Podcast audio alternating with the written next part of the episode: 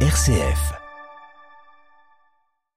Nouvelle rencontre ce matin au Vatican entre le pape François et des représentants des Premières Nations canadiennes. Cette fois, il s'est entretenu avec des métis et des Inuits. Retour sur ces entretiens juste après les titres. Nous parlerons du voyage du Saint-Père à Malte ce week-end avec une représentante du service jésuite des réfugiés. François bordera en effet le sort des migrants lors de ces deux jours. Et puis la Russie n'exportera du gaz à partir de demain qu'aux États payant en roubles, ce que refusent de faire les Européens qui s'attendent à voir le robinet de gaz russe coupé. Radio Vatican, le journal, Xavier Sartre. Bonsoir. Après les représentants métis et inuit Tapirit Kanatami, le pape François a reçu ce jeudi en audience une délégation de l'Assemblée des Premières Nations. Ces trois communautés forment la population autochtone au Canada. Le cycle de rencontres cette semaine avec le pape François est historique. L'occasion pour des peuples traumatisés de partager leurs souffrances avec le Saint-Père. Marine Orio.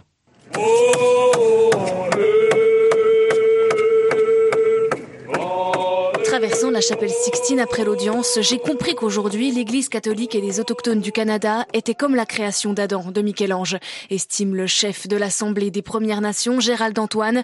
Nous nous touchons enfin du doigt, le contact est pris.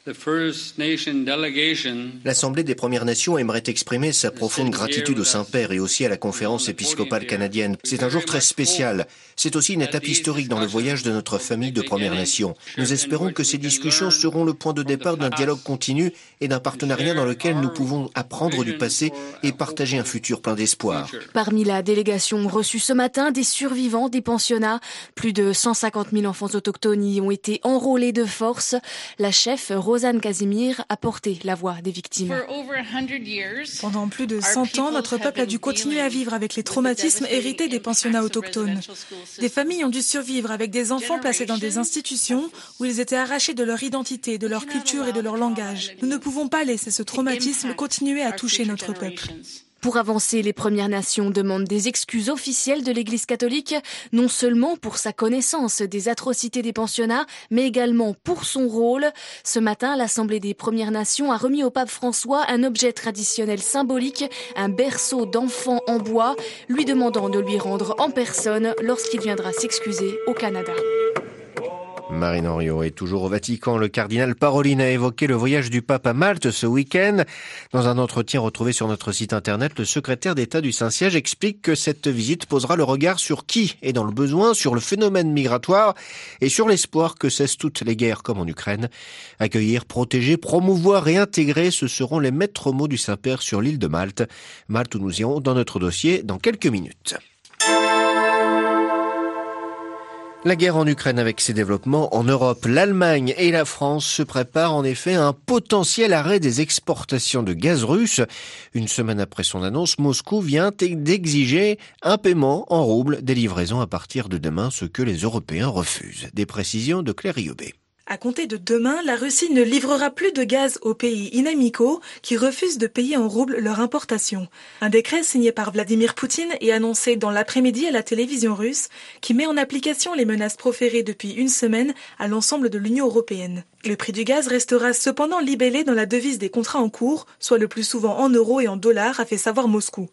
Selon Vladimir Poutine, cette mesure est une réponse au gel des 300 milliards de dollars des réserves en devises dont la Russie disposait à l'étranger, une sanction décidée par les Occidentaux en représailles à l'offensive russe en Ukraine. De leur côté, Paris et Berlin ont fermement refusé de se soumettre aux exigences de Moscou et se préparent d'ores et déjà à un potentiel arrêt des importations de gaz russe, ont fait savoir les deux gouvernements dans l'après-midi. Il est écrit dans les contrats que les paiements se font en euros et parfois en dollars, expliqué ce soir à Berlin Olaf Scholz. J'ai dit clairement au président russe que cela resterait ainsi. Les entreprises veulent pouvoir payer en euros et le feront, a ajouté le chancelier allemand. La veille, lors d'une conversation téléphonique, Vladimir Poutine avait pourtant assuré à Olaf Scholz que les paiements continueraient à être en euros. Claire Riobé et Moscou vient d'annoncer que les dirigeants européens et la majorité des eurodéputés sont interdits d'entrer sur le territoire russe. Décision prise en réaction aux mesures punitives visant Moscou. Dans son intervention aujourd'hui devant le Parlement belge, le président ukrainien a exhorté la Belgique à livrer des armements pour combattre la Russie. La paix a beaucoup plus de valeur que les diamants, que les accords avec la Russie, a notamment déclaré Volodymyr Zelensky. Il a également évoqué le sort des civils pris au piège du siège de Mariupol. Pas de retour prévu en Ukraine dans un avenir proche, en tout cas des observateurs de l'OSCE. Ils ont quitté le pays au début de la guerre et leur mission prend fin officiellement ce soir. La Russie n'a pas donné son accord à son renouvellement et bloque ainsi le redéploiement de ses observateurs dans l'est du pays. Ce que dénoncent les États-Unis, c'est irresponsable et injustifié, a déclaré Washington. Une situation qui rappelle beaucoup celle du Donbass, celle de l'Ossétie du Sud, en Géorgie, territoire occupé par l'armée russe depuis 2008. La région séparatiste a le projet d'organiser un référendum pour être rattaché à la Russie, ce qui est inacceptable pour Tbilissi. Moscou, de son côté, qui a déjà reconnu l'indépendance de l'Ossétie du Sud, assure n'avoir rien organisé en ce sens. La communauté internationale appelée à mettre fin à la spirale de la mort menaçant l'économie afghane. Le secrétaire général des Nations Unies a ouvert aujourd'hui une conférence virtuelle de donateurs en faveur de l'Afghanistan et de son million d'enfants en sévère malnutrition. L'objectif est de recueillir 3,9 milliards d'euros. Au Pakistan, bref répit pour le Premier ministre Imran Khan. L'examen de la motion de censure visant son gouvernement est repoussé à dimanche. Motif invoqué par le vice-président de l'Assemblée, le refus par des députés est de traiter d'abord d'autres points de l'ordre du jour. La Cour suprême du Kenya invalide le processus de révision constitutionnelle initié par le président Uhuru Kenyatta. Cette réforme sur laquelle la majorité travaille depuis 2018 visait à créer de nouveaux postes au sein de l'exécutif.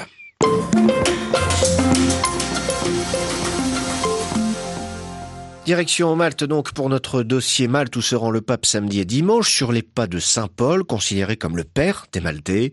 Lors de ce bref séjour, l'évêque de Rome rencontrera une cinquantaine de migrants dans le centre Peace Lab ce dimanche à la pointe sud de l'île. Des dizaines de milliers de migrants sont arrivés par la mer à Malte ces dernières années avec un pic de 3400 personnes en 2019, un chiffre tombé à 832 l'an dernier selon le Haut Commissariat de l'ONU aux réfugiés. L'église maltaise est pleinement engagée dans l'accueil des exilés. Sarah Zingariello est chargée de mission au service jésuite des réfugiés de Malte. Elle nous explique la réalité migratoire maltaise. Even from, let's say, the small mention of uh, Malta in the Bible, in the Acts of the Apostles. On le voit avec le petit passage évoquant Malte dans la Bible à la fin des Actes des Apôtres et aussi dans la devise du voyage. Le peuple maltais est très accueillant. C'est une grande part de notre identité. Mais ces dernières années, la situation sur le terrain a contrasté avec cela. Nous avons vu au niveau européen, ces toutes dernières années, que la tendance était plutôt au refoulement des migrants. Depuis la fin des années 90 jusqu'aux années 2020, un certain nombre de réfugiés est venu en Europe par la route du centre de la Méditerranée. Il y a un lien direct entre le pays d'origine et la zone de conflit. Nous avons à Malte des personnes venues du Soudan, de Somalie, d'Érythrée, d'Éthiopie ou encore de Syrie, mais principalement d'Afrique subsaharienne. Comme nous avons eu récemment des échanges d'approches en matière migratoire depuis 2019 essentiellement, il est devenu plus difficile aujourd'hui pour ces réfugiés de rester à Malte. Nous constatons toutefois qu'un certain nombre d'entre eux décident de quitter Malte grâce à l'expérience acquise ici. Concernant le marché du travail, il y a des emplois sur l'île. La question est plus de savoir s'ils sont légaux ou non.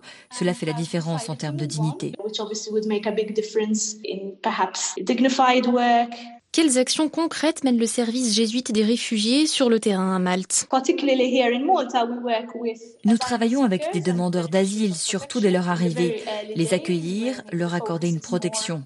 Et puis ensuite, plus tard, lorsque les premières questions sont réglées, nous nous occupons de leur intégration. Nous leur fournissons des conseils juridiques, des assistances psychologiques, des services sociaux, de même qu'une aide très basique comme comment écrire un CV pour trouver un travail, savoir où chercher du travail, leur donner des informations aussi sur leurs droits. Ce sont des personnes et pas des numéros. Nous sommes en contact avec les bénévoles de terrain et bien sûr l'église locale.